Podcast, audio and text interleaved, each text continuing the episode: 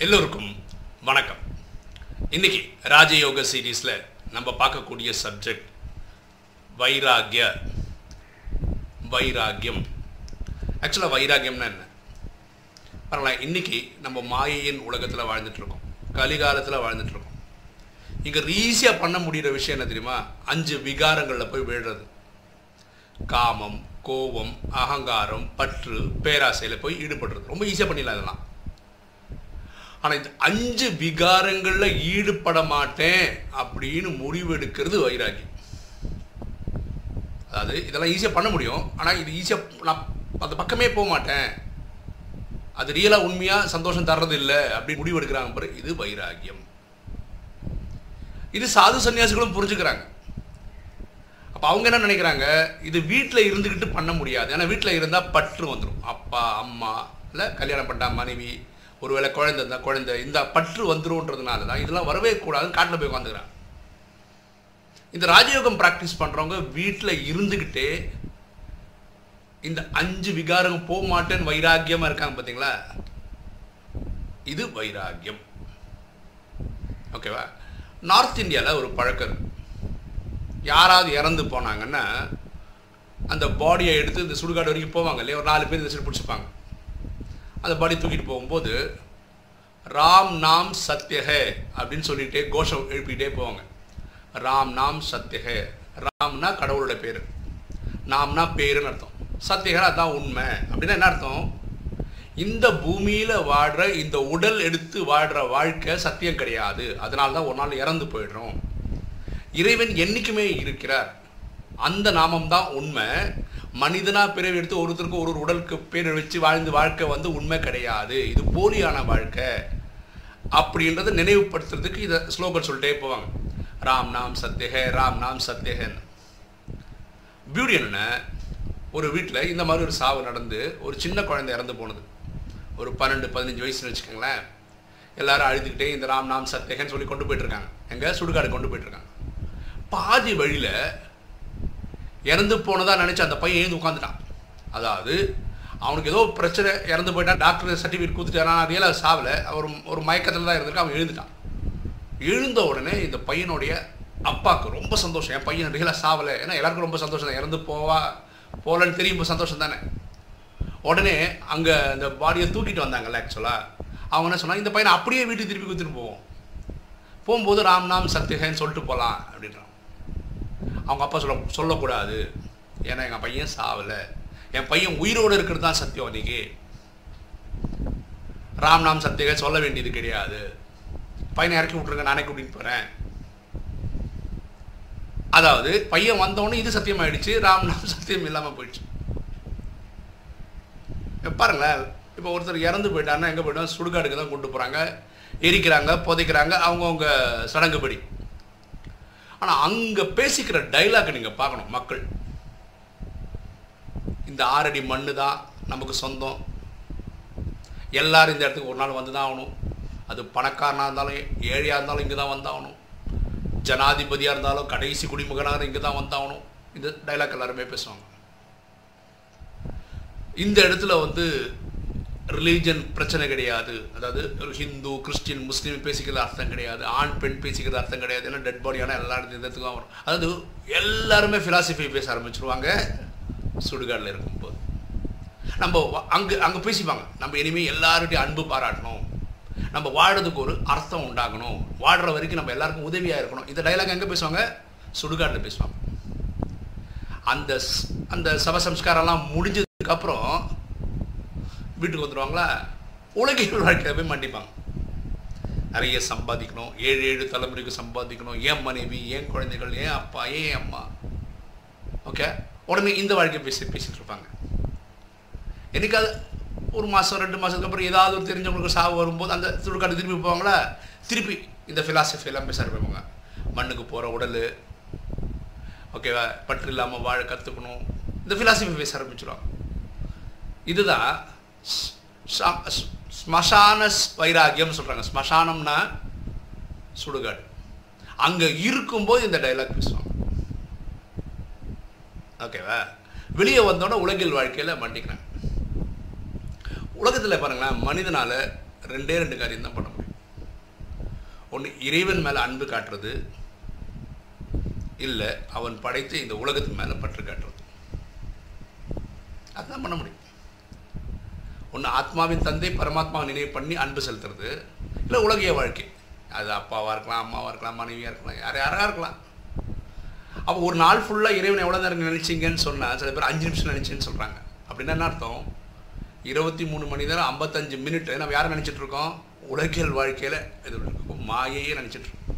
இப்போ மாயை எவ்வளோ பவர்ஃபுல் பாருங்களேன். இதை புரிஞ்சுக்கிட்டா நல்லது. இந்த ராஜயோகத்தில் வைராக்கியம் வைராக்கியம் சொல்கிறது என்ன? கொஞ்சம் யோசிச்சு பார்த்தா நல்லது. மனசு எண்ணங்களை தோற்றுவிக்கக்கூடிய ஒரு ஃபேக்ட்ரி நல்லது கெட்டது தேவையானது தேவையில்லாததுன்னு வருது. ஒரு எக்ஸாம்பிள் சொல்ல பாருங்களேன். ஒரு எண்ணம் வருது. ரோட்டில் ஒரு அழகான பெண் நடந்து போகிறாங்க ஆஹா அழகாக இருக்காங்களே அப்படின்னு பார்க்குறது ஒரு எண்ணம் தான். எண்ணம் வரும். அந்த எண்ணத்தை நீங்கள் அப்படியே பார்க்குறீங்க.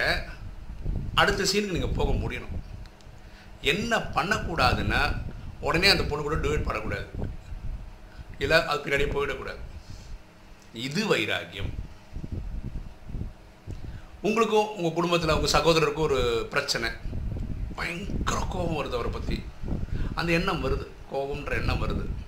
அதை நீங்கள் பார்க்குறீங்க அடுத்த சீனுக்கு போயிடணும். அதுக்கு பதிலாக உங்கள் தம்பிக்கிட்ட சண்டை போடுறதோ அண்ணங்கிட்ட சண்டை போடுறதோ அவரை கட்டி பிடிச்சி உருள்றதோ அந்த சீன் நடக்கக்கூடாது. இது வைராக்கியம். அஞ்சு விகாரங்களான எண்ணங்கள் வந்து போகும். அது வந்தாலும் ஒரு ஸ்லைடு மாதிரி போய் அடுத்த சீனுக்கு வந்துடணும்.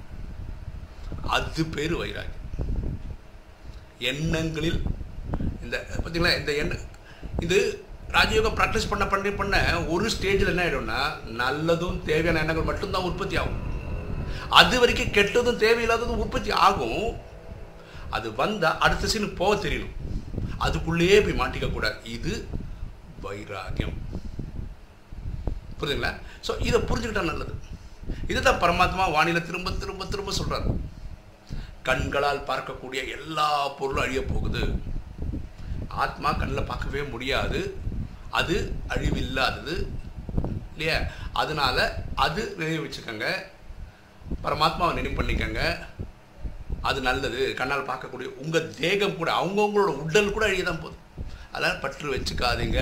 இது இந்த வைராக்கியத்தை உருவாக்குறது தான் இதெல்லாம் சொல்கிறார் ரெண்டு நாள் முன்னாடி கூட வான வானிலை பரமாத்மா ஒரு இடத்துல என்ன சொல்கிறார் நீங்கள் இப்போ ராஜயோகம் ப்ராக்டிஸ் பண்ணுறவங்க சங்கமம்னு ஒரு இடத்துல இருக்காங்க. அதாவது முச்சந்தியில் இருக்காங்கன்றார். மூணு வழி இருக்கான். சங்கமத்திலேருந்தே திரும்பவும் கலிகாலத்துக்கே போயிடலாம். ஒரு ரூட்டில் சாந்திதாமம் போகலாம் ஒரு ரூட்டில் சுகதாமத்துக்கு போகலாம் சுகதாமன்றது சத்தியகம் திரேதாயகம் போகலாம் எந்த ரூட்டுக்கு எடுத்துக்க போகிறீங்கன்னு கேட்குறாரு அப்போ சங்கமத்திலேருந்து நீங்கள் வைராகியத்தை உருவாக்கணும். நான் கரிகாலத்தில் போக மாட்டேன். இந்த காமம் கோபம் அகங்காரம் பற்று பேராசி இந்த ரூட்டுக்கு போக மாட்டேன். நான் முதல்ல சாந்திதாமம் போவேன். அதுக்கப்புறம் நான் சத்தியகோத்திரேதாக்கம் வந்து நடிப்பேன் இதை எடுத்துக்கங்கன்னு சொல்கிறார் இதே வேற ஒரு வானிலை என்ன மாதிரி சொல்கிறாருன்னா நீங்கள் கண்ணாடி போட்டுக்கங்க. அந்த கண்ணில் ஒரு கண்ணால் நீங்கள் சாந்திதாமத்தையும் மறு கண்ணால் சுகதாமத்தை தான் பார்க்கணும். அப்படின்னா என்ன? இங்கே இருக்கிற கலிகாலம் நம்ம கண்ணுக்கே தெரியக்கூடாது. ஓகேவா இப்போ குதிரையெல்லாம் பார்த்தீங்கன்னா நல்லா ஓடுறதுக்கு என்ன பண்ண ஒரு கண்ணுக்கு ஒரு இது மானு கட்டுவாங்க. அதுக்கு வந்து டேரெக்டாக நேராக தான் பார்க்க முடியும். பயங்கர ஃபாஸ்ட்டாக போட முடியும்.